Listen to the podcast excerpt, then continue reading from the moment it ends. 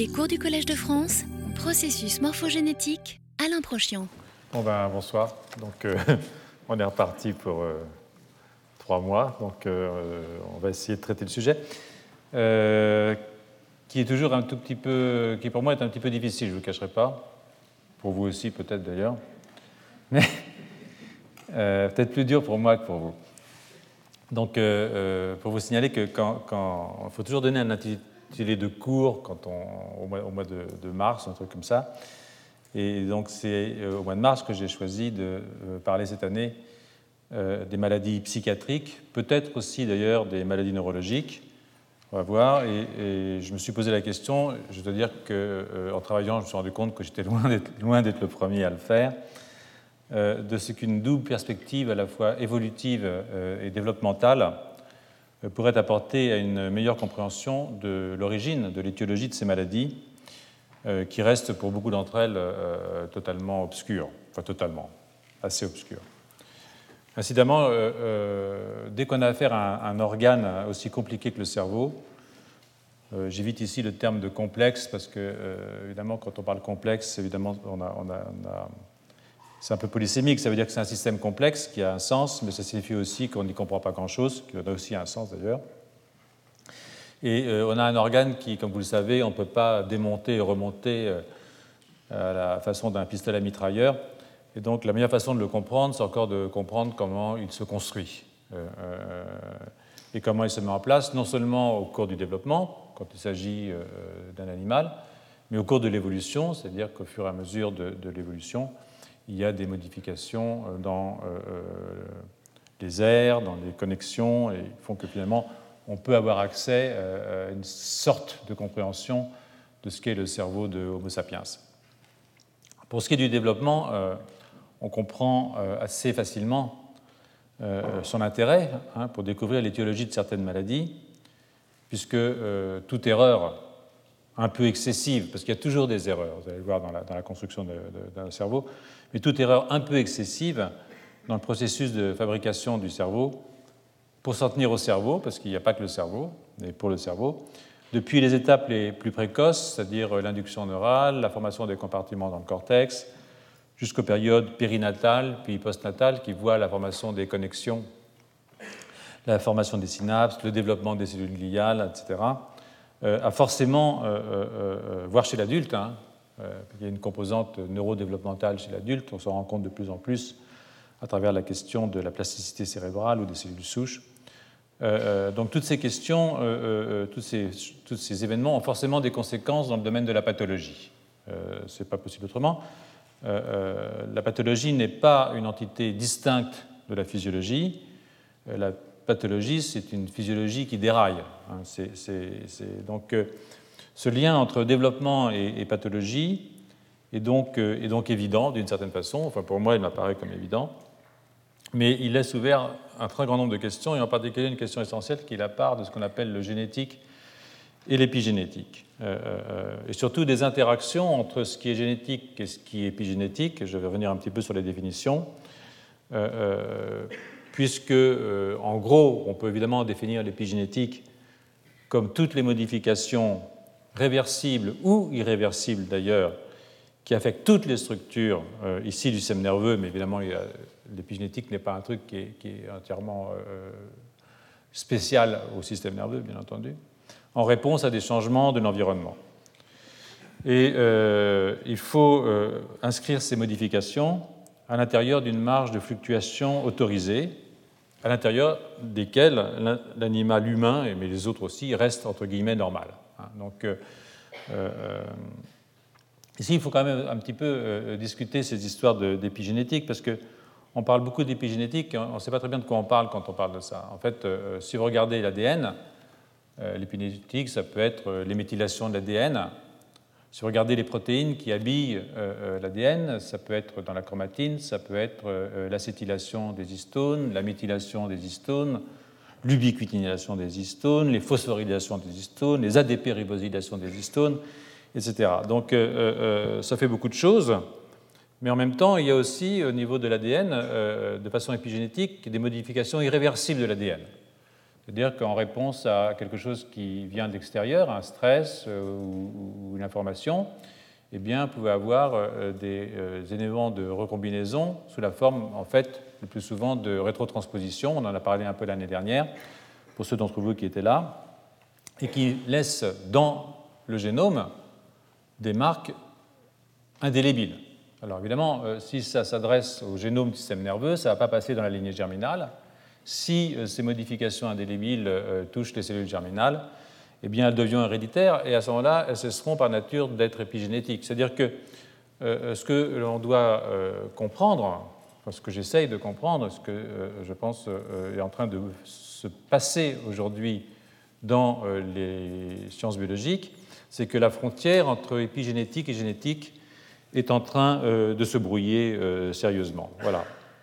Donc il est assez difficile de distinguer euh, de façon stricte aujourd'hui les parts génétiques et épigénétiques. Je ne sais même pas si ça a vraiment un sens quand on va au fond, au fond de la question. Et il y a aussi un autre problème, c'est de distinguer ce qui est normal de ce qui est pathologique. C'est une vieille histoire, hein, bien entendu. à quel point, à quel moment frontière, un écart, un écart par rapport à, la norme devient-il une pathologie? euh, et qu'est-ce qu'on peut accepter euh, comme, euh, d'une certaine façon, comme, marge de, fluctuation. Hein. Alors pour ce qui est de l'évolution, qui est l'autre aspect par lequel j'aimerais cette année aborder la question, et son utilité pour comprendre les pathologies qui nous intéressent cette année, la question est un peu plus compliquée. Euh, de nombreux chercheurs euh, à qui on peut accorder un certain crédit considèrent que plusieurs maladies psychiatriques et neurologiques sont spécifiquement humaines. ce qui ouvre sur une approche évolutive, bien entendu, parce qu'à partir de ce moment, si on essaie de comprendre ce qui distingue euh, l'homme du chimpanzé, par exemple, on peut avoir accès à des, informations, en particulier sur le plan génétique, qui peuvent nous donner un éclairage sur l'étiologie de ces maladies. Euh, euh, par exemple, euh, bon, on ira regarder qu'est-ce qui différencie l'homme de, Homo sapiens de, Pan troglodytes ou de Pan paniscus, puisque Pan, comme vous le savez, est notre plus proche cousin aujourd'hui vivant. Hein. On en a eu d'autres, mais ils sont morts, en particulier les Néandertals. On peut aussi les chercher, évidemment, dans le génome de Néandertal, mais on ne saura jamais si les Néandertals peuvent être schizophrènes. Donc en espérant, à travers ces comparaisons, euh, euh, trouver des clés sur euh, ce propre de l'homme qui est effectivement un petit peu particulier. Alors cette approche que j'appelle évolutive, sur laquelle je vais pas mal insister cette année, parce que ça m'intéresse en fait, on peut la mettre en doute, ne serait-ce parce qu'il est très difficile de dire ce qu'est un singe schizophrène. Alors, quand tu as, une souris, c'est encore plus compliqué.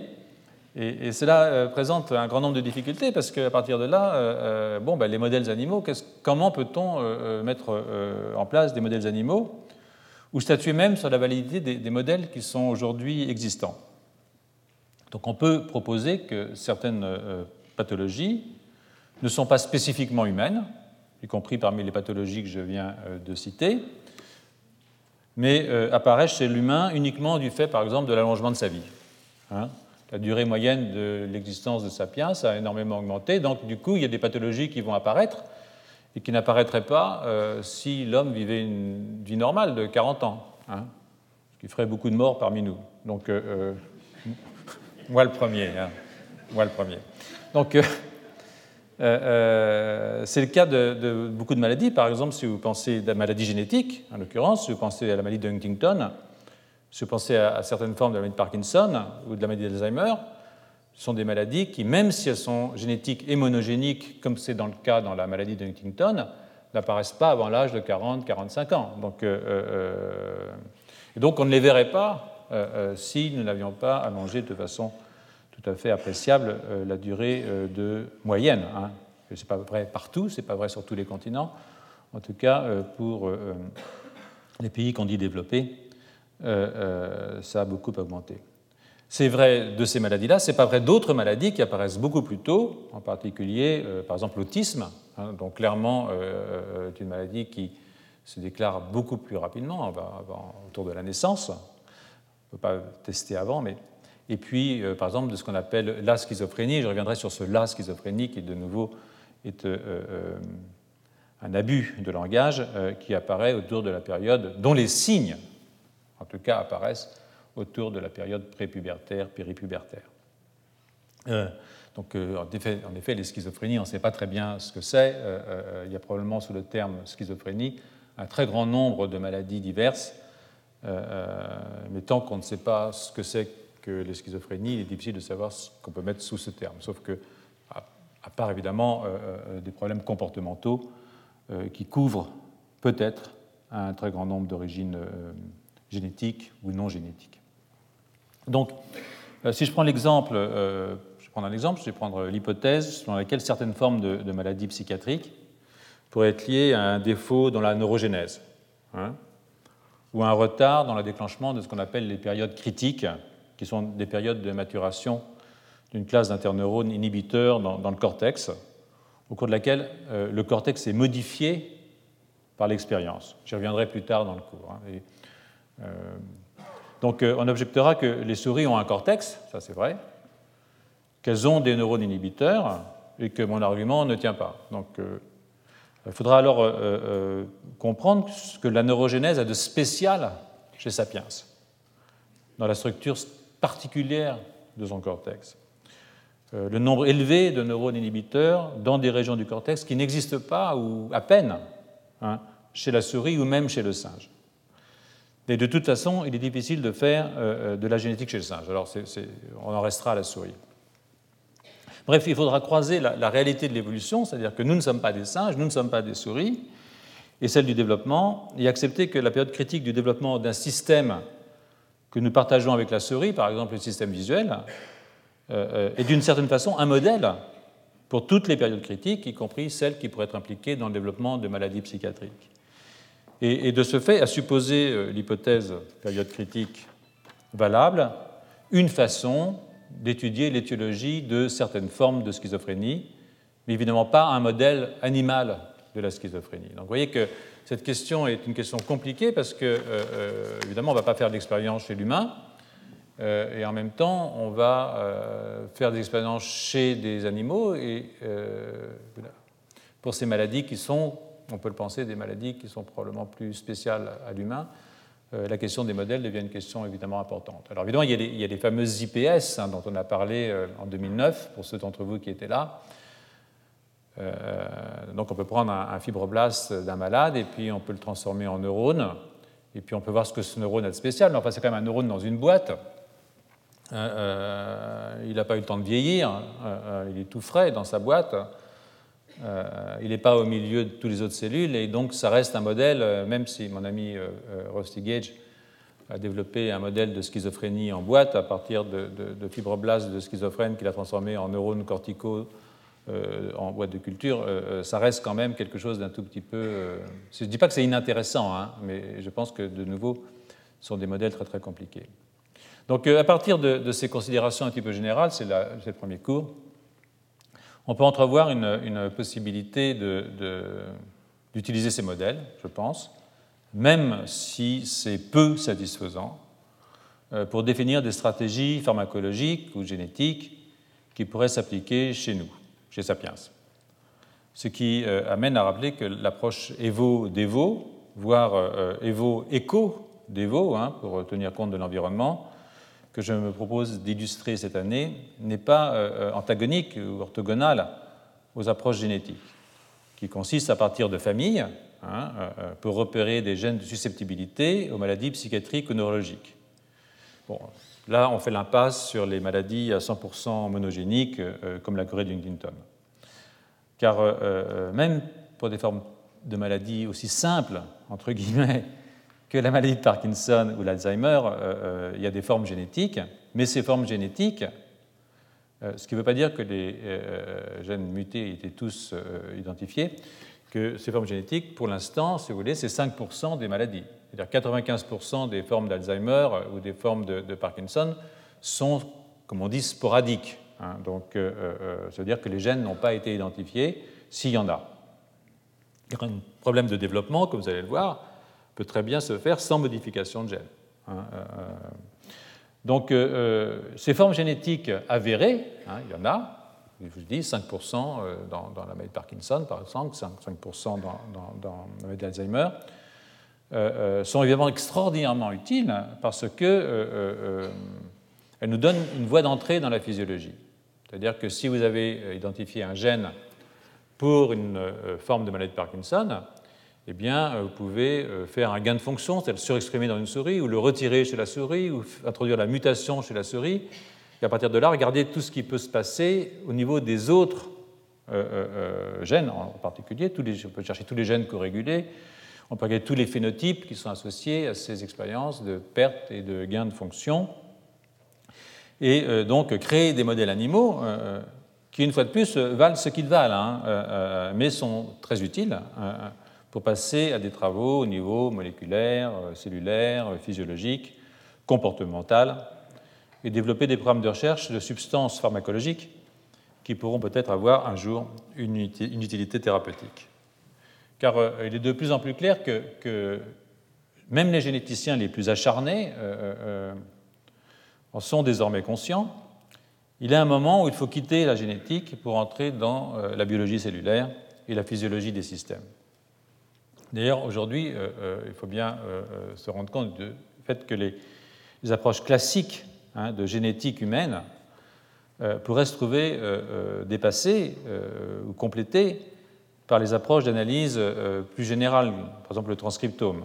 Aujourd'hui, plutôt, en fait, même le séquençage total des ARN d'une région du cerveau ou d'une cellule même prise dans le cerveau les analyses de type qu'on appelle protéome, euh, glycome, lipidome, métabolome, pharmacome et autres euh, qui ont la queue en ome. Donc, toutes ces techniques à haut débit qui permettront d'identifier des marqueurs de la maladie, mais généreront des masses et génèrent déjà des masses de données qui sont très compliquées à analyser. J'aime bien ce que dit Sidney Brenner, il dit low input, high throughput, no output. il exagère un peu parce qu'il y, a du output malgré tout. Donc c'est une complication réelle euh, euh, euh, qui est augmentée par l'hétérogénéité hein, des étiologies dont on a parlé, les effets des traitements, etc. D'où l'intérêt peut-être de ce qu'on va tenter cette année ensemble, hein, et là j'aurais besoin de, de l'aide de ceux d'entre vous qui sont plus compétents que moi dans ce domaine, de, cibler sur certaines hypothèses qui sont liées à la spécificité, de, Sapiens en matière de développement et d'évolution, et qui permettraient, euh, euh, euh c'est l'idée de et je suis assez enclin à l'adopter, au moins temporairement, je ne sais pas où on en sera dans trois mois, de donner un sens à ce qui reste aujourd'hui quand même une biologie des marqueurs. Enfin, et bien entendu, j'aurais dû commencer par là, mais toutes ces questions et approches euh, sont surplombées par une interrogation sur la définition des maladies psychiatriques et neurologiques, à commencer par la validité de cette dichotomie qui est assez récente. Hein, et, de fait, si les maladies neurologiques sont apparemment plus faciles à cerner, Parkinson, Alzheimer, Corée de Huntington, les maladies psychiatriques schizophrénie, dépression, autisme sont plus difficiles à classer. Et chacun de ces termes, euh, je l'ai déjà dit, je le répète, pourrait en fait recouvrir un grand nombre euh, de maladies différentes. Voilà. Alors quand j'ai choisi ce sujet, euh, bon, j'étais conscient de toutes ces difficultés, pas vous cacher. C'est d'ailleurs pour ça que je l'ai choisi, pour y voir plus près, dans un domaine qui touche au futur proche des recherches de notre laboratoire. Mais très honnêtement, aujourd'hui, je réalise euh, euh, que je ne suis pas sûr de pouvoir tenir complètement euh, d'ici le mois de décembre le programme que je m'étais fixé. Bon, on continuera l'année prochaine, bon, on verra, mais je l'espère. et je ne suis pas totalement au clair, de nouveau, donc il s'agit ici pour moi autant de recherche que d'enseignement. Euh, mais aussi parce que euh, ça prendra du temps, parce qu'il va falloir revenir sur les bases mêmes euh, de la biologie du développement cérébral et de l'évolution, voire de ce qu'on appelle l'évolution du développement. Et on ne peut pas le faire, ça va prendre du temps, sans fournir, sans vous fournir, mais aussi sans que moi je revienne pour mes propres travaux sur des données aussi basiques et aussi classiques que l'anatomie, par exemple, du système nerveux. On ne peut pas comprendre la différence entre un homme et un singe si on ne sait déjà pas ce que c'est que l'anatomie du système nerveux, et euh, aussi sur le développement du système nerveux. Donc, euh, ça va nous éloigner du sujet euh, pour nous y ramener, bien entendu, mais l'échéance dépendra de moi, dépendra aussi de vous et de la façon dont vous aurez la gentillesse de, participer à cette, à cette discussion. Donc, euh, ce que je voulais dire, c'est que cette année, euh, euh, les préliminaires risquent de nous prendre pas mal de temps. Et puis, vous savez, j'ai toujours tendance à hésiter, à digresser. bon, ça, vous êtes habitué. Hein, fait partie de. Je ne peux pas faire autrement.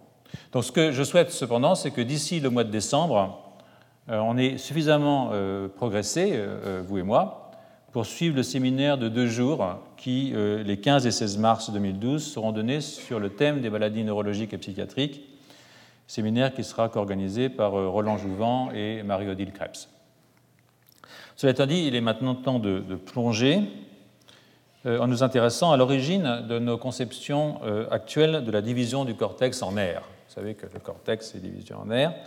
Le cerveau, le cortex n'est pas un ganglion comme chez les arthropodes, les insectes. Le cortex, le cerveau, chez les vertébrés, et c'est une grande invention des vertébrés, est un plan.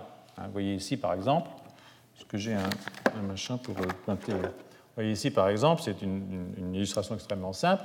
En fait, c'est un plan, et ce plan se replie en tube. C'est ce qu'on appelle le tube nerveux. Avec euh, euh, sur le bord les côtés dorsales, au bas, au centre, le côté ventral, ce qui sera futur ventral dorsal. Et évidemment, vous voyez tout de suite que ce plan va être compartimenté. J'en ai souvent parlé, mais j'y reviendrai. Euh, sous l'effet de l'expression localisée euh, de gènes de développement en particulier. C'est-à-dire que ce plan permet d'avoir des coordonnées et euh, chaque petit ensemble, sur ce qui va devenir un échiquier ici, est déterminé par un quadrillage génétique, en fait, c'est un quadrillage génétique du plan, qui fournit à chaque cellule dans ce plan une information sur sa position dans un espace qui est un espace, en fait, un espace à deux dimensions, Évidemment, euh, euh, la troisième dimension se développe plus tard. Euh, c'est un point important aussi dans pas mal de pathologies que cette troisième dimension qui se développe plus tard et qui implique non seulement des proliférations, vous allez voir, mais des migrations de cellules dans le parenchyme cortical, dans la plaque corticale. Donc j'y reviendrai cette année et je vais démarrer, si vous voulez, cette affaire de, compartiments dans le cortex euh, en m'appuyant sur un article euh, qui a été publié à l'occasion du centenaire euh, de, des, la map, des maps de Brodmann, des, cartes de Brodmann, un article écrit l'année dernière, en 2010, par Ziles et Amunds. Donc, comme vous le savez peut-être, ou comme vous allez apprendre, Brodmann est 1868-1918 se place dans la tradition des Lumières, hein, euh, Gall et Spurzheim, et euh, à l'attribution des localisations cérébrales et de bosses au crâne aux facultés psychiques. Donc euh, c'est une percée qui se fait avec Broca et, Wernicke-Lichtheim qui identifie les aires du langage, c'est-à-dire les aires qui sont nécessaires à la production de langage, hein, pour beaucoup des aires motrices bien entendu, et à la compréhension du langage. C'est une découverte qui se place dans une controverse entre euh, une vision localisatrice et une vision holiste du cortex. Donc, le travail de Brodmann est, profondément influencé par son darwinisme. Euh, une grande partie de son travail, qui est fait en collaboration euh, à Berlin au début de 1900-1901 avec les laboratoires de Oscar et Cécile Vogt, repose sur l'anatomie comparée entre les primates, humains et non humains, et les autres espèces de mammifères. Donc c'est une approche qui le conduit à, proposer, euh, à proposer des, des, subdivisions euh, euh, présentes dans un cortex ancien, ce qu'on appelle le paléocortex et l'archicortex, aujourd'hui qui sont rassemblés sous le terme de allocortex, pour ceux d'entre vous qui, veulent aller voir les papiers, et un cortex plus récent, évidemment le, néocortex. Donc le, cortex ancien se, caractérise par un nombre de couches inférieures ou supérieures aux six couches de notre cortex. Par exemple, les oiseaux ou les reptiles ont un cortex à trois couches. il existe chez les mammifères une région du cortex qui a encore un cortex à trois couches, qui est le cortex piriforme, celui qui traite, comme vous le savez, les informations d'ordre olfactif.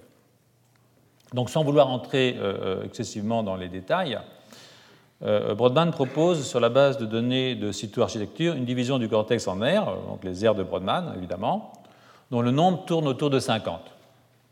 En fait, le nombre est variable et Brodmann propose un chiffre sec de 52, euh, euh, même si certaines ne sont pas identifiées, mais probable parce que présentes chez d'autres espèces. Alors donc on voit tout de suite le, présupposé de, de, Brodmann, c'est-à-dire que plus c'est mieux.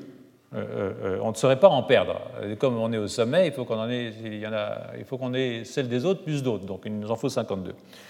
Donc, euh, euh, euh, je ne suis pas sûr que ce soit vraiment juste, mais en tout cas, c'est un raisonnement qui est fondé sur l'évolutionnisme. Et ce qui est important dans sa classification des aires, à mon avis, les autres primates en ayant environ que 30, 30 aires, c'est que la numérotation, cette numérotation est extrêmement importante parce que elle permet elle permet de, comparer évidemment euh, euh, avec les autres, euh, primates, et c'est aussi une façon de comprendre l'évolution, apparition ou disparition d'air ou modification de leur taille respective dans une conception d'anatomie comparée qui sert aujourd'hui, qui sert à l'époque, je veux dire, de, preuve de l'évolution. Hein. Et alors là, vous voyez qu'on se rattrape à une grande tradition au fond, qui est la grande tradition romantique hein, du XVIIIe et du XIXe, euh, si euh, vous faites référence à des gens comme Geoffroy Saint-Hilaire ou à Haeckel. Et ça, ça conduit Brodmann à contredire Huxley, le, bulldog de Darwin, pour qui il y a moins de différence entre sapiens et les primates qu'entre les primates et les autres mammifères. C'est le, principe Pithecometra, principle, et, et, qui est un des premiers symptômes de cette fureur d'être singe hein, qui a envahi un, qui envahi un nombre grandissant de nos contemporains. Donc, euh, euh, euh, à vrai dire, c'est plutôt une fureur anthropomorphique, c'est-à-dire d'humaniser les singes. ce n'est pas une fureur d'animaliser l'homme, ce qui aurait au moins un petit intérêt sur le plan des petits plaisirs quotidiens, mais bon, ce n'est pas comme ça que ça se passe. Voilà. Bon, je pourrais broder longtemps sur cette question. Si vous voulez, on y reviendra une autre fois. Donc en 1914, Brodmann publie une revue euh, dans laquelle il essaye de, réconcilier les données anatomiques avec les observations physiologiques qui sont permises par l'analyse fonctionnelle euh, euh, des lésions cérébrales, hein, grande technologie des lésions. il résume toutes ses recherches sur les maladies neurologiques et psychiatriques causées par des événements pathologiques se produisant pendant la formation du cortex il propose qu'une bonne compréhension de ces maladies demande une bonne connaissance de la structure régionalisée du cortex. Alors, sur une période, euh, euh, au-delà de sa mort, il est mort en 1918 d'une septicémie, de contestation de ses travaux, en particulier des, repères anatomiques qui permettent de distinguer les frontières entre les aires. Et là, vous voyez voir que, alors, voilà ici en, 1940, ça c'est la carte de Brodmann avec les différentes aires, vous voyez, aires visuelles primaires, secondaires, les aires du langage, entre guillemets, les aires sensorielles, motrices, etc. Et vous voyez ici, 40 euh, euh, ans plus tard, euh, une carte de Brodmann, enfin, c'est l'école russe, hein, Sarsykov, vous voyez que ce n'est pas très très différent. Vous voyez que quand même, il y en a une autre en 1951 qui est beaucoup plus lâche, je dirais, où il n'y a quasiment pas de localisation, enfin quelques grandes aires comme ça, mais rien d'autre. Et euh, euh, le cas de ces, deux auteurs est, particulièrement euh, intéressant parce qu'ils étaient d'abord favorables à la théorie de Brodmann de la formation de, la séparation du cortex en air, mais ils ont photographié 300 régions du cortex cérébral. Ils les ont collées sur des photos, sur des cartes comme des cartes de jeu, hein, et puis ils, les ont mélangées, comme on fait quand on joue à la, je sais pas, moi je joue pas aux cartes, mais j'ai poker. Hein, et puis ensuite ils les ont étalées et ils ont gardé uniquement celles pour lesquelles ils pouvaient vraiment voir une distinction entre les aires. ils en ont trouvé très très peu. Donc euh, euh, ils ont été incapables en fait de, sélectionner plus qu'un tout petit nombre de cartes sur cette base. Et ils en ont conclu que, les travaux de Brodmann et de ses successeurs étaient empreints de subjectivité, ce qui est quand même la chose épouvantable. C'est le péché mortel hein, pour un scientifique, comme vous savez. Donc, euh, euh, euh, mais vous voyez, ici, vous avez une, assez jolie illustration de la difficulté. Ici, vous avez le cortex visuel. Alors, il se trouve que le cortex visuel primaire se distingue bien du secondaire parce qu'en fait, il est plus épais. Donc là, on voit très bien qu'il y, a quelque chose de différent entre ce côté-là et ce côté-là. Hein. Je pense que vous le voyez aussi bien que moi. Mais là, voyez, Brodmann a indiqué une séparation, et il faudrait être bien malin pour voir la différence entre là et là. Hein. Et pourtant, là, vous avez l'air euh, sensoriel, ici, motrice, pardon, vous voyez ici. Alors, représentation motrice de l'homonculus, là, c'est un, je ne sais pas quel animal c'est, ça, c'est probablement une souris, un truc comme ça. Non, non, c'est pas une souris, non, parce que la souris, on verrait que le museau, donc peut-être euh, un petit singe, voilà. Euh, et là, vous avez l'air sensoriel, donc ça, c'est les représentations homonculus sensorielles. Là, c'est l'homonculus moteur, et c'est vrai. Mais c'est vrai que si vous essayez de distinguer les deux par des critères purement architectoniques, euh, euh, vous n'en seriez probablement pas capable. Il se trouve que Bronnan, euh, lui, en a été capable, donc c'est assez impressionnant. Mais c'est vrai qu'il y a une vraie difficulté, je comprends que certains aient pu s'y prendre. Donc aujourd'hui, deux commentaires. Hein. Le premier commentaire, c'est que c'est Bronman qui a raison sur le fond. aujourd'hui, on le sait, grâce à la génétique, à l'expression de différents gènes de développement, grâce surtout euh, à l'imagerie cérébrale qui permet, entre guillemets, de voir hein, euh, l'activation euh, d'air spécialisé. Mais cette compartimentation fonctionnelle et génétique ne se voit pas ou se voit mal hein, sur le plan anatomique ou seulement dans des cas très particuliers comme celui des aires visuelles primaires que je viens euh, de vous montrer ici. C'est un fait euh, tout à fait intéressant, c'est quelque chose de tout à fait intéressant euh, dans la construction du cortex, que cette contradiction apparente entre une homogénéité architectonique, c'est homogène, et en même temps une compartimentation génétique et fonctionnelle. D'ailleurs, ça pose la question sur laquelle je reviendrai, je pense, du rapport entre la compartimentation génétique et la compartimentation fonctionnelle. Parce que je peux très bien faire une carte euh, d'expression de gènes de développement dans le cortex qui va me faire des compartiments. De l'autre côté, je peux me faire une carte de la compartimentation fonctionnelle, air visuel primaire, visuel secondaire, etc. Mais euh, rien ne me dit aujourd'hui comment s'établit cette correspondance. Est-ce que c'est la même carte qui se développe? Est-ce que le génétique détermine le fonctionnel? Euh, C'est une vraie question et je ne crois pas que qui que ce soit aujourd'hui ait pu y répondre de façon extrêmement sérieuse. Donc euh, c'est intéressant, euh, euh, c'est intéressant, mais si je regarde Regardez ici, par exemple, c'est un, sapiens à droite, et là c'est un macaque, non, un sapiens à gauche, un macaque à droite. Bon, l'échelle a été, a été, gonflée parce que les macaques, vous allez voir, ont un tout petit cerveau. Mais quand on les met à la même échelle, on voit qu'il bon, y a quand même plus de circonvolution chez Sapiens, et puis, vous voyez qu'il y a une conservation quand même. Hein, vous voyez ici, dans l'air 3B, euh, c'est un, récepteur muscarénique de type M2. On voit qu'on a quand même une, bonne conservation entre euh, l'homme et le chimpanzé, à la fois sur la région et sur les couches dans lesquelles euh, sont exprimés ces récepteurs. Donc, les zones d'expression de ces récepteurs cholinergiques muscaréniques sont les mêmes. Mais il y a évidemment des différences anatomiques euh, évidentes euh, euh, entre, entre, les deux animaux. Mais cette conservation, il faut la, il faut la, il faut la, distinguer là. Et vous voyez, en 3B, ce sont les aires somatosensorielles. Hein. C'est S1, ce que je vous montrais tout à l'heure, avec ce que je prenais pour un rat, qui était probablement un singe. Donc, cette extraordinaire, il faut bien dire, homogénéité de la structure corticale est d'un grand intérêt physiologique évolutif et développemental.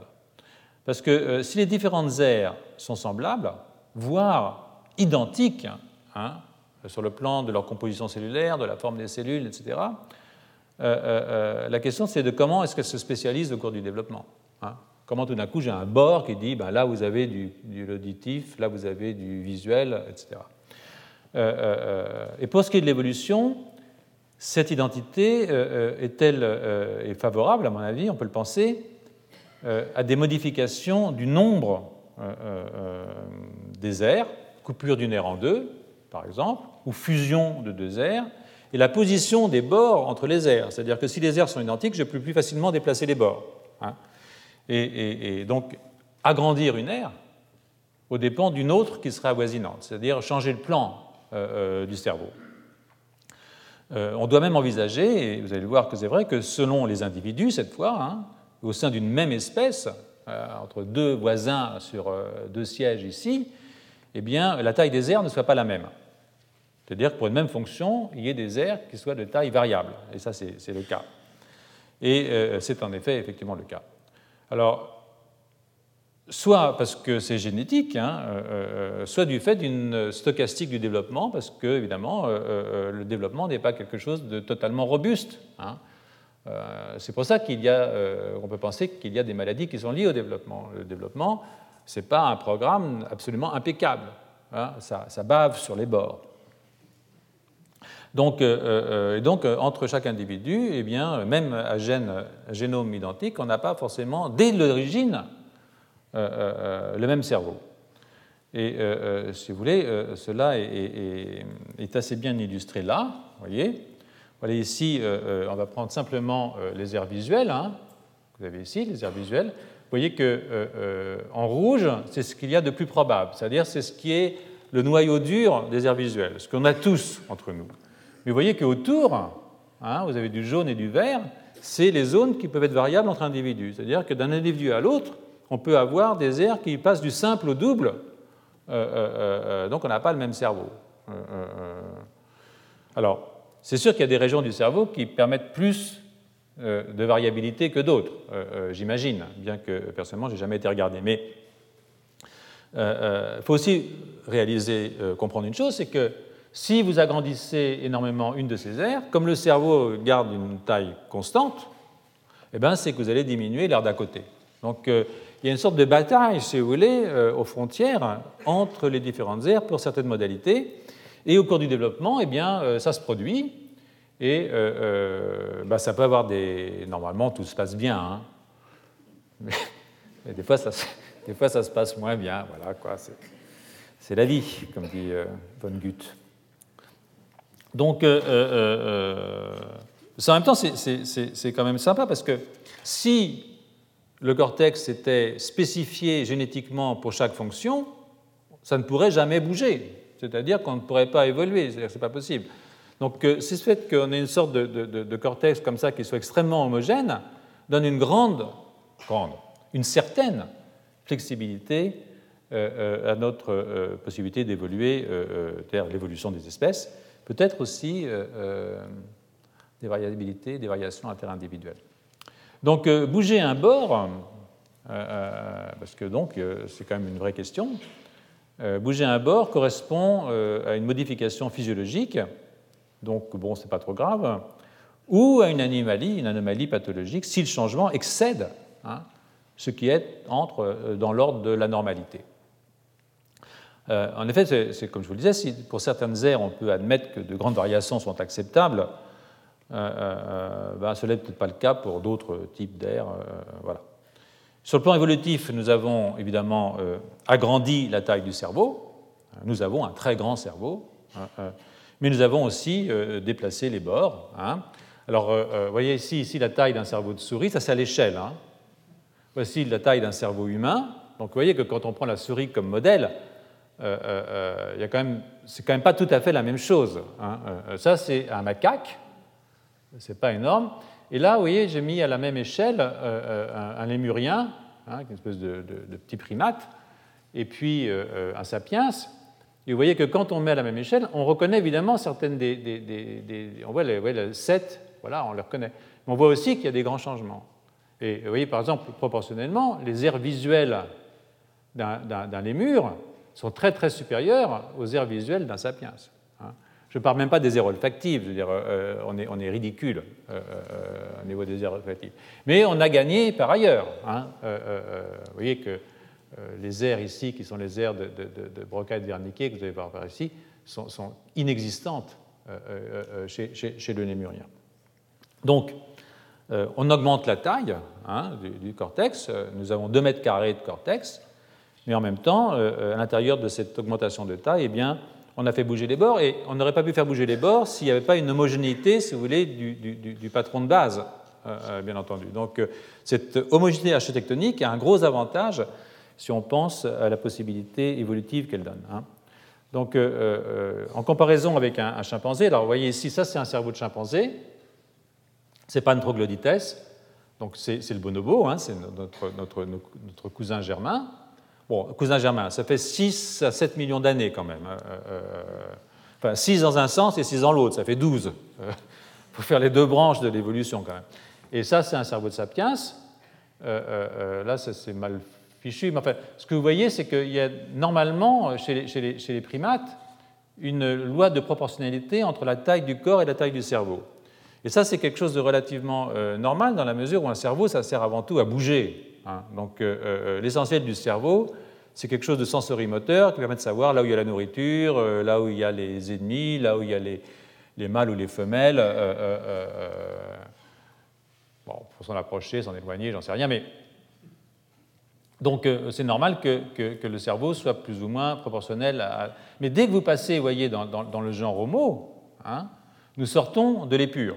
Hein. Vous voyez, entre euh, Lucie ou Toumaï, 300 à 400 cm3 pour une taille de 1m10, on passe à Sapiens, on a multiplié le cerveau par un facteur 4 ou 5 et la taille par un facteur 1,2, 1,3. C'est-à-dire que nous avons, euh, j'ai l'habitude de dire, nous avons 900 cm3 de trop. Hein. Et euh, euh, ces 900 cm3 de trop, ils ne sont pas distribués n'importe comment, puisqu'en même temps, on a perdu certaines aires pour en augmenter d'autres. Donc, non seulement on a augmenté la taille du cerveau, mais euh, on a ajouté des aires, on a augmenté des aires qui sont des aires très particulières, qui sont des aires qui nous sont spécifiques malgré tout. Et quand on pense maladies spécifiquement humaines, ce sont des questions qui évidemment sont importantes. Alors, euh, euh, à l'intérieur de, je, résume, à l'intérieur de cette augmentation générale, euh, on a perdu de la surface relativement pour certaines aires, mais on en a gagné pour d'autres, le cortex préfrontal, toutes les aires qui sont dévouées aux performances linguistiques ou cognitives. et les mécanismes qui sont mis en cause, on va y venir, bon, ils peuvent reposer sur plusieurs choses. Hein. une régulation différente de la mort des cellules, de la prolifération des cellules pour chaque aire, qui va, pour chaque aire en devenir, mais aussi on peut faire intervenir un phénomène du genre déplacement des bords. Voilà, euh, je, diminue la salle de bain et j'augmente la salle à manger. Voilà. Donc, euh, euh, et là, il y a des stratégies génétiques pour ça, sur lesquelles, bien évidemment, je, vais discuter.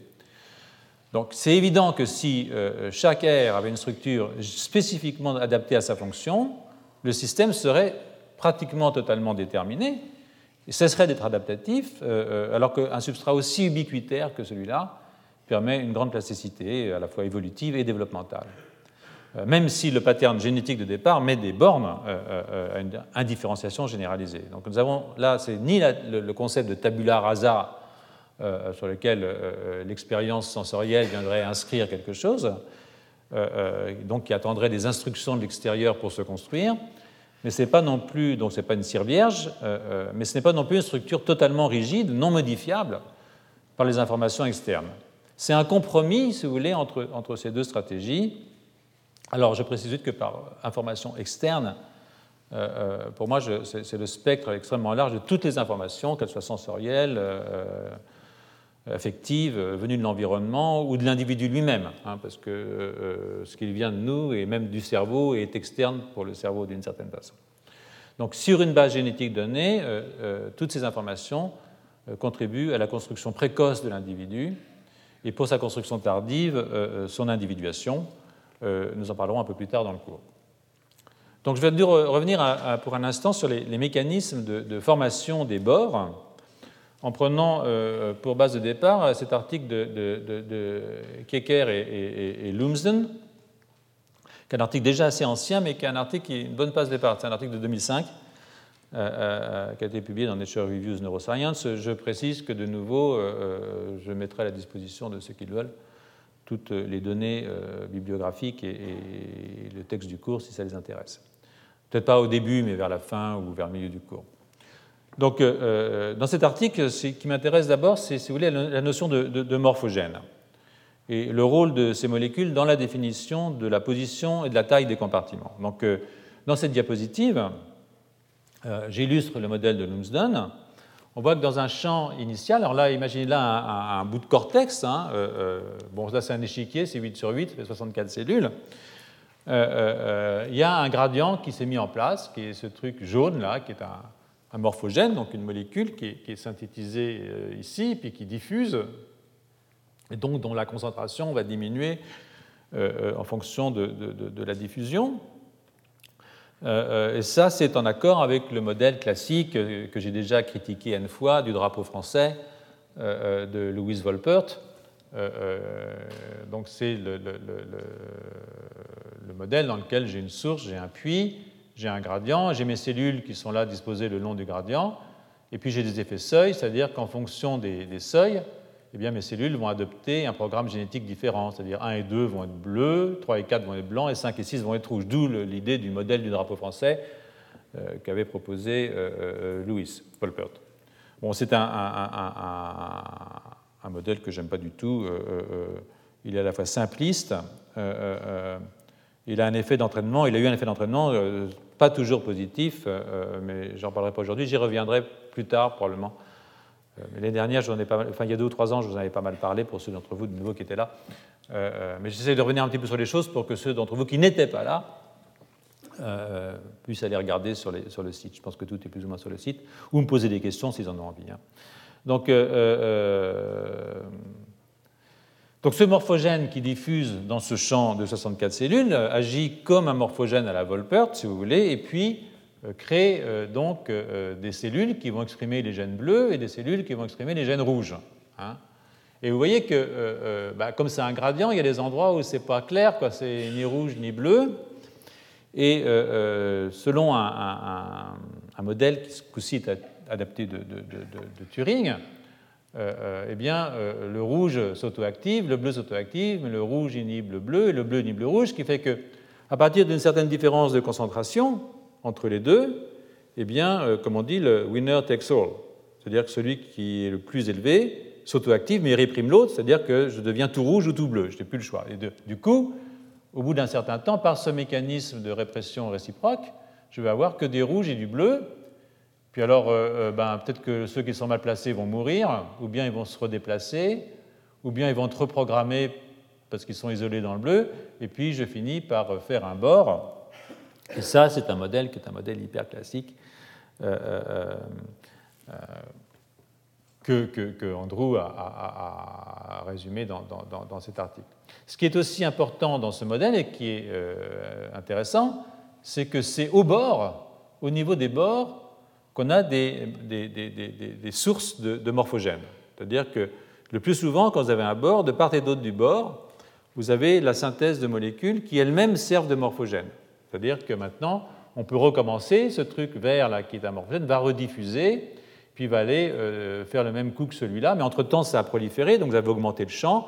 Donc vous avez comme ça des emboîtements de bords et des emboîtements de morphogènes qui vous allez pouvoir segmenter petit à petit votre cortex au fur et à mesure, votre plan hein, ici, au fur et à mesure, grandit.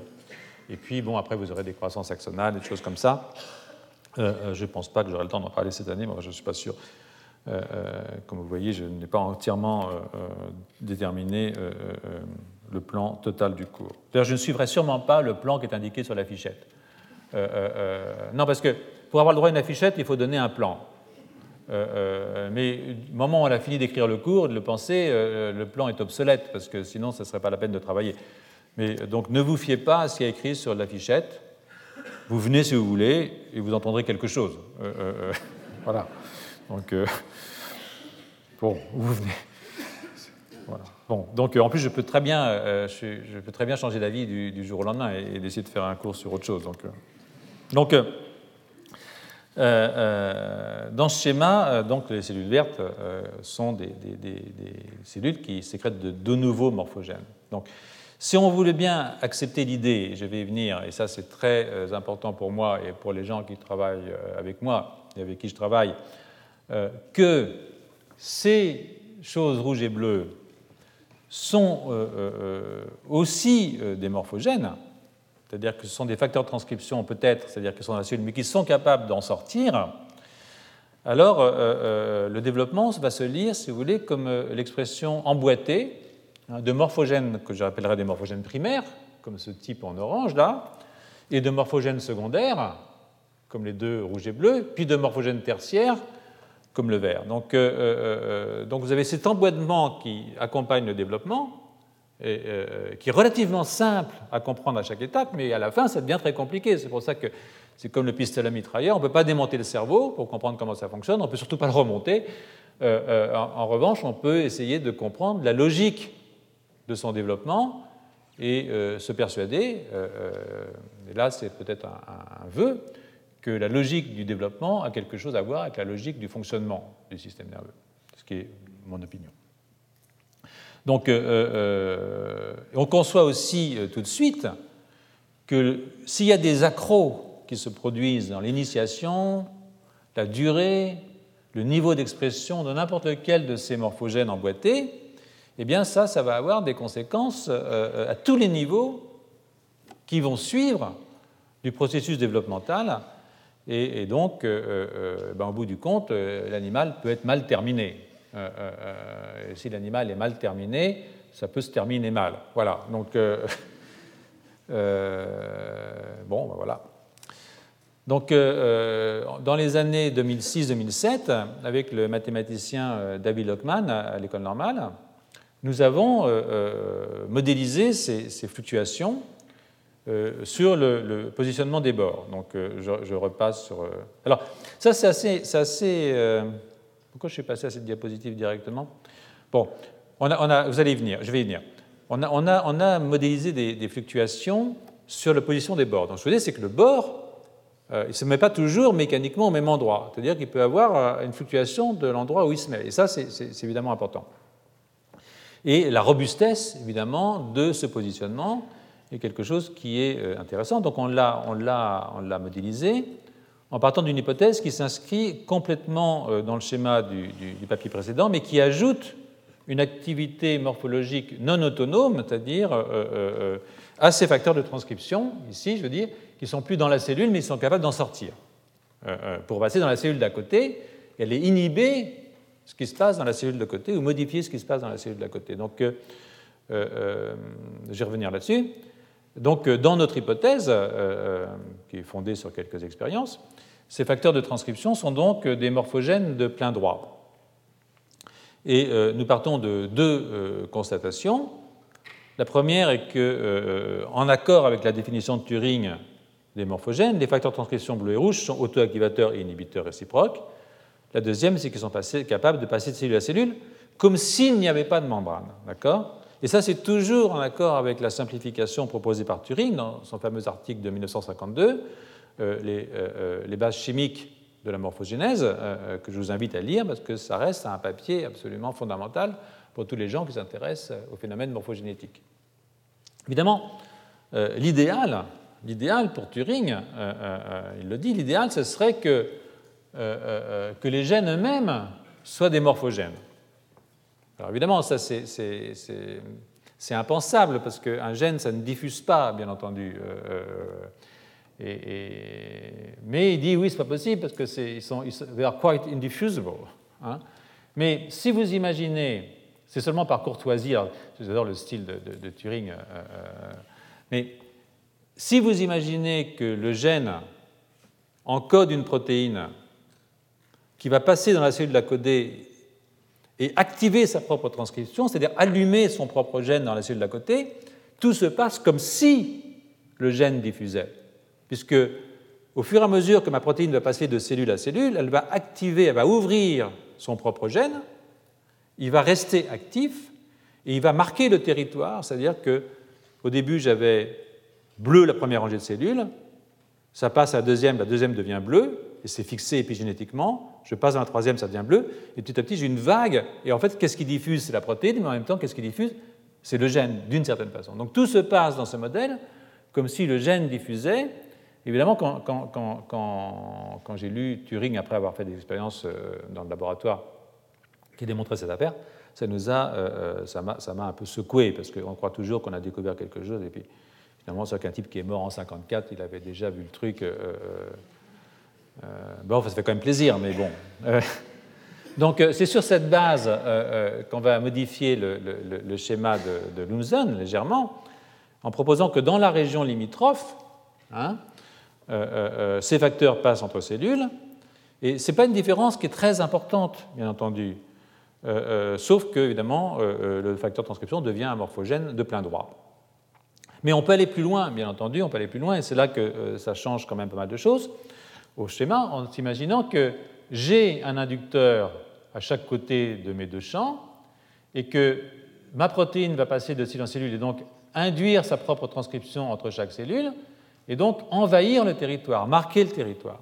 Et puis, à un moment, il y a les verts qui arrivent d'un côté, il y a les rouges qui arrivent de l'autre, et ils se rencontrent quelque part au milieu. Hein. et là, eh bien, il y a une guerre de position qui va commencer à s'établir. Qui va gagner hein. Puisque euh, dans les deux cas, il faut bien admettre que le winner takes all, puisqu'ils ont ces propriétés d'être inhibiteurs réciproques et auto-activateurs.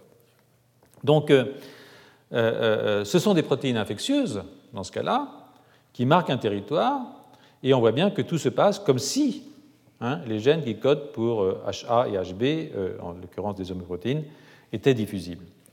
Donc euh, euh, ce lieu de rencontre, qui est aussi un lieu d'une guerre de position, euh, est le lieu où, ça se passe, où je forme mon bord. D'accord? Donc il y a plusieurs arguments qui, plaident très fortement en faveur du, modèle que, nous avons proposé. Le premier, c'est évidemment que ces facteurs de transcription jouent un rôle très essentiel dans la diffusion des bords, vous allez le voir, qu'ils sont diffusifs, je n'y reviens pas, et je vous renvoie aux travaux publiés par mes collègues dans mon laboratoire. Euh, mais euh, euh, diffusible ne signifie pas, ne signifie pas qu'ils s'auto-induisent de façon, comme on dit, non autonome, c'est-à-dire qu'ils induisent dans la cellule d'à côté. Donc pour ça, il faut, bloquer la protéine à l'extérieur au tout début de son action infectieuse et montrer que cela diminue l'air marqué. Alors vous voyez ici, quand j'arrive ici, j'ai un doute, mais c'est celui qui est le plus fortement concentré qui va éteindre l'autre et, qui va marquer cette cellule de bord. Et c'est ça qui est évidemment important, comme vous allez le voir aujourd'hui ou la semaine prochaine. Donc euh, euh, évidemment, euh, ça a été fait. et là, vous voyez un système où, au début, vous avez une induction, ensuite vous avez une extension qu'on appelle l'extension homéogénétique, qui est un truc assez connu. Vous voyez ça ici pour un, gène qui est de cette famille qui s'appelle PAX6, où si vous bloquez, alors voilà, ça commence, ensuite ça s'étend, donc ça va former le futur territoire de l'œil, mais si vous bloquez le passage de PAX6 in vivo avec un anticorps que vous exprimez ici dans un poisson, vous voyez que vous allez bloquer l'extension, c'est-à-dire que vous restez dans le domaine initial de l'induction, hein. donc dans le domaine où vous aviez le premier inducteur qui avait induit la première synthèse du morphogène. ce qui me fait celui-là? Les machines sont trop sophistiquées. Donc, euh, et vous voyez que quand vous faites ça, vous bloquez l'extension du domaine PAX6, mais qu'est-ce que vous faites? Ben, Vous faites un animal qui a un petit œil, parce que vous, vous bloquez le, champ, le champ œil. Et euh, c'est un phénomène qui est euh, robuste, mais stochastique. Pas si robuste que ça, parce que vous voyez que vous avez une grande variabilité de phénotype. des fois, ça marche bien d'un côté, mais pas de l'autre. Des fois, votre poisson est complètement aveugle. Des fois, il, lui manque un œil. Et ça, c'est un poisson euh, normal. Des fois, il a deux petits yeux, etc. Donc, le fait d'empêcher le morphogène de se promener in vivo modifie le champ morphogénétique, qui est le champ morphogénétique de l'œil. Donc, euh, euh, l'autre chose, c'est que euh, si ces deux facteurs sont de part et d'autre, autoactivateurs et inhibiteurs réciproques, eh bien, ils vont permettre de former des bords. Et là, je vous ai dessiné une diapositive, remis une diapositive que j'ai déjà mise il y, a, deux ans, je crois, ou trois ans, je ne sais plus très bien, et euh, ça, c'est le schéma euh, thuringien. Hein. Donc A active A, B active B, B inhibe A et A inhibe B. Et je passe évidemment euh, le bord de ma membrane. Et vous voyez que dans toutes les grandes divisions au niveau du cortex qui va se former, par exemple ici vous avez le pallial subpallial border, dont je vous parlerai. Ici vous avez ce qu'on appelle la zona limitans intrathalémica. Ici, vous avez la frontière entre diencéphale et mésencéphale. Ici, une frontière très importante euh, pour ce qui est des maladies euh, euh, neurologiques et psychiatriques, qui est la frontière Midbrain-Hindbrain-Boundary. Et vous voyez que de chaque côté, vous avez exprimé des facteurs de transcription de cette famille, GBX2, OTX2, NGREL, PAX6, Iroquois 3, SIX3, PAX6, GSH2, qui ont ces propriétés auto-activatrices et inhibitrices réciproques.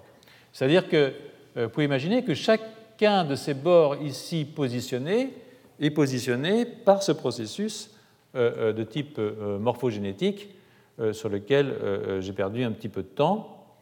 Je crois que c'était nécessaire de perdre un petit peu de temps parce que d'abord le premier cours, je suis toujours un peu lent, le deuxième aussi d'ailleurs, mais surtout le premier.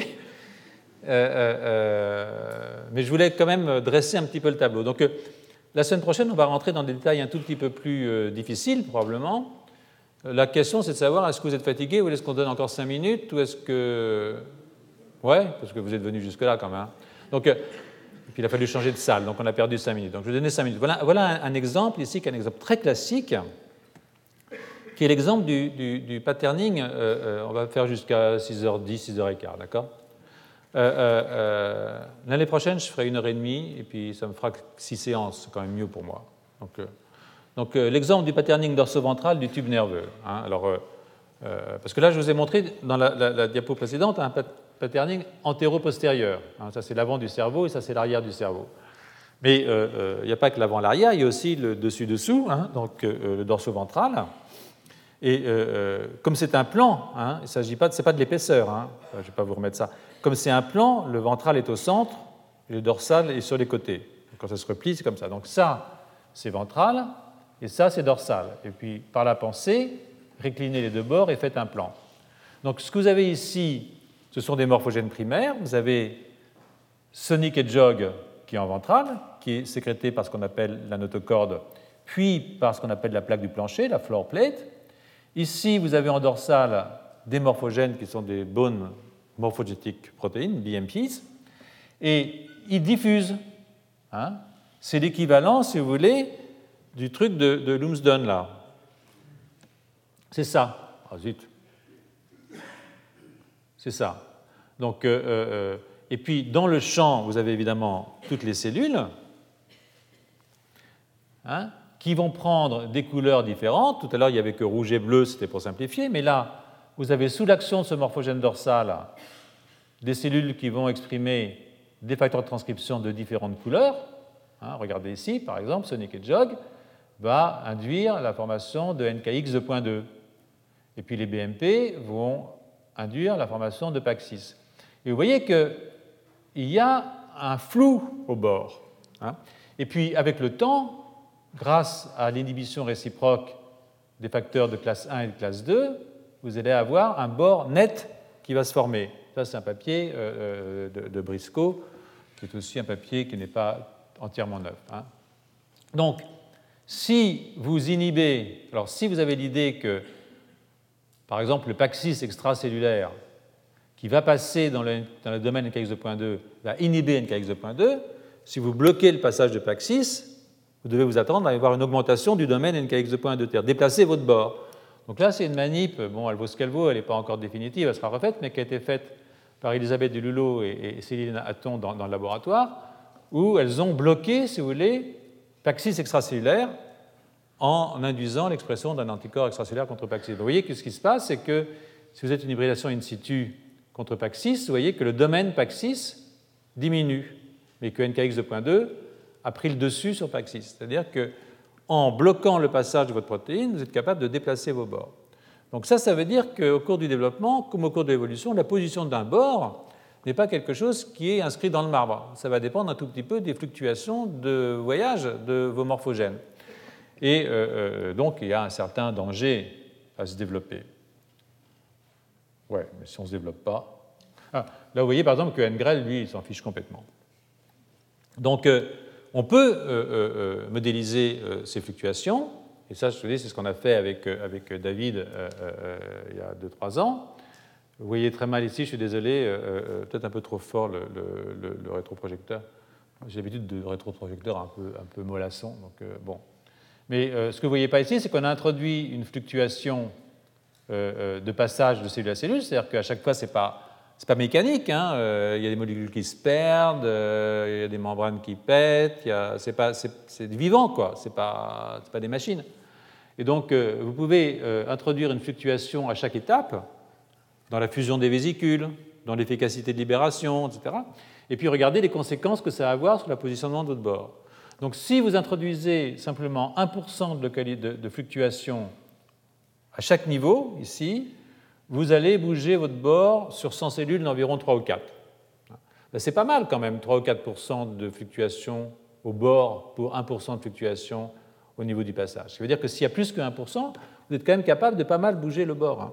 L'autre chose, c'est que vous pouvez avoir au départ un accident, c'est-à-dire qu'au lieu d'avoir euh, euh, ce morphogène ici primaire qui induit X qui va induire A, ou Y qui induit B, eh bien, euh, au lieu d'être exprimé au même niveau, tout d'un coup, pour une raison X, Y ou Z, il y en a un qui va être exprimé moins bien que l'autre. Je sais pas, il y a la grippe, un truc, ça, mauvais moment. Donc ça, ça va avoir des conséquences importantes aussi sur la position du bord. Mais ça ne veut pas dire qu'il y a eu un accident génétique. Ça peut très bien être un accident au cours du développement, au cours de l'embryogénèse, euh, ben voilà, quoi, varicelle, j'en sais rien moi. simplement une contrariété, peut arriver. Donc, et ça va avoir des conséquences possibles sur la position du bord. Donc ça se modélise, je ne dis pas que ça se passe comme ça, mais je pense que c'est des choses sur lesquelles il faut réfléchir et euh, sur lesquels euh, euh, nous réfléchirons la semaine prochaine en repartant de, ce tableau, parce qu'on va prendre un peu de temps pour discuter. Vous voyez ici, par exemple, et vous verrez les détails la semaine prochaine, c'est juste que je repartirai de cette diapositive lundi prochain. Vous voyez ici, par exemple, deux gènes de développement, un qui s'appelle EMX2 et l'autre qui s'appelle PAC6, small i. Et, quand ils sont exprimés normalement, voici les aires sensorielles primaires. Hein. Vous vous rappelez le petit bonhomme, le petit singe, la petite souris, je ne sais pas, les aires motrices primaires dans votre euh, cerveau, à la surface de votre cortex, et les aires visuelles primaires, que j'ai déjà introduites à plusieurs fois. Eh bien, quand euh, vous retirez EMX2 euh, e ou simplement un allèle de EMX2, qu'est-ce qui se passe? Vos aires sensorielles primaires augmentent, vos aires motrices primaires augmentent, mais vos aires visuelles diminuent. Et si vous retirez un allèle de PAC6, vos aires visuelles augmentent, vos aires sensorielles et motrices diminuent. C'est-à-dire que vous avez une guerre qui se fait au bord qui fait que il y en a un qui prend le pas sur l'autre. Mais la taille totale du cortex ne bouge pas. Hein? Ça veut dire que je travaille à surface égale. Mais à l'intérieur de l'appartement, eh bien, euh, euh, j'ai diminué la salle à manger, j'ai augmenté la cuisine. Euh, et ces animaux peuvent aller jusqu'à maturité. Hein. Vous allez voir la semaine prochaine qu'on peut comme ça bouger leur bord entre le métencéphale et le métencéphale avec des conséquences qui sont extrêmement importantes sur le plan du comportement de l'animal. Donc j'en reste là pour aujourd'hui. Euh, euh, je peux prendre des questions, hein, je ne suis pas pressé. Euh, vous peut-être, je ne sais pas, mais, mais, mais, et je vous donne rendez-vous peut-être à la semaine prochaine si vous n'êtes pas trop dégoûté. Voilà, merci. Retrouvez tous les contenus du Collège de France sur www.colège-2-france.fr.